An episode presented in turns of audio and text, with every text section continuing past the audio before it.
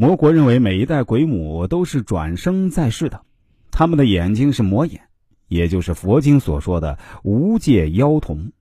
鬼母必须永远遮挡脸部，但并非每一代鬼母啊都能有鬼眼。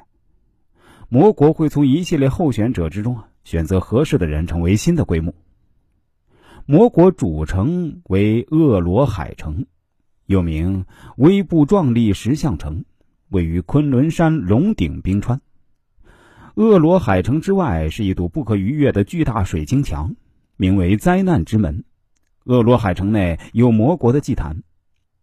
魔国使用大量活人进行祭祀，已知的祭祀分为三种：第一种是由拥有鬼眼的鬼母开启通道，使俘虏染上鬼洞诅咒，然后像牲口般的圈养奴隶，等到奴隶血液凝固而死，由信徒啊吃尽其身上的肉；第二种是令祭品通过通道进入祭坛，然后啊剜出双眼祭祀，之后将祭品杀死，尸体抛在周围。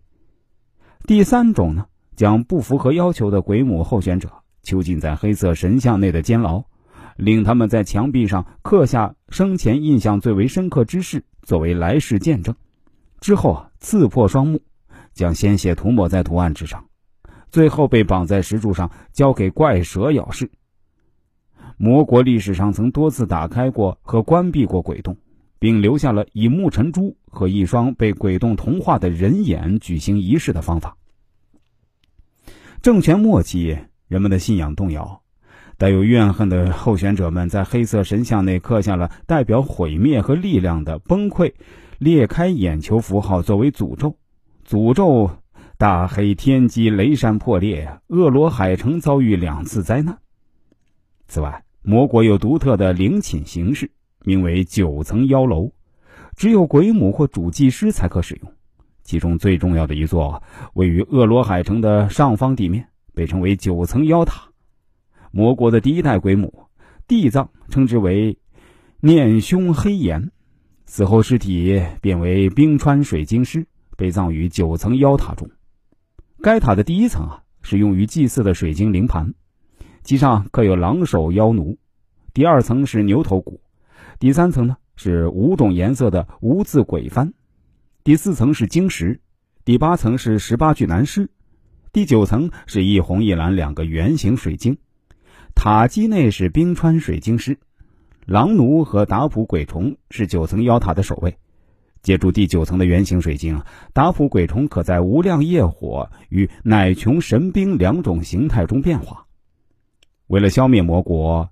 格萨尔王与莲花生大师携手，派勇士潜入魔国主城恶罗海城，用计夺走木珍珠。这之后，恶罗海城神秘毁灭，魔国实力大衰。格萨尔王和莲花生大师带领领地、戎地、迦地三国联军攻入魔国，并将其灭亡。灾难之门封闭，恶罗海城从此无法进入。格萨尔王因此被尊为世界至敌宝珠大王。